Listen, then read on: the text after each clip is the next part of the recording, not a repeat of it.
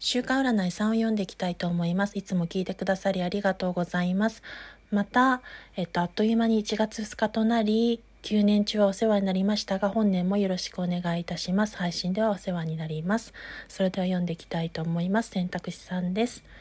役目を全うしたり、形式を重んじることでプロジェクトが成功の展開を帯びる時です。また、強引に物事を進めてしまうと、それがトラブルの火種になりやすいというところも出ていますし、その場しのぎに感情的に走ってしまうと、物事が悪く展開してしまうので、知性や理性をしっかりと重んじたい時です。それによって果敢にチャレンジしていくことが叶っていくチャリオット戦車が出ており、あるものにフォーカスできる。えっと、現実面において今あるものをカウントできる時でもありますが誘惑が多い時でもありそれはうまい話や悪い異性詐欺の話なども含まれておりますので要注意が必要です。また選択肢や理想目標が多い時でもありますのでご自身がそこに自己陶酔してしまわないことというところも出ておりますし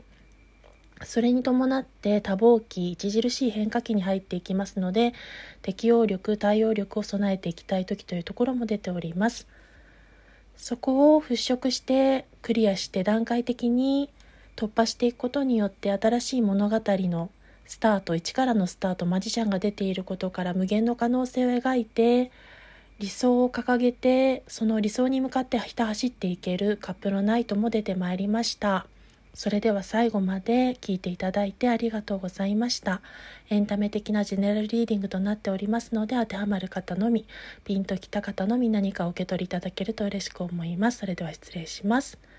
良い、えっと、新しい新年の三が日を満喫してください。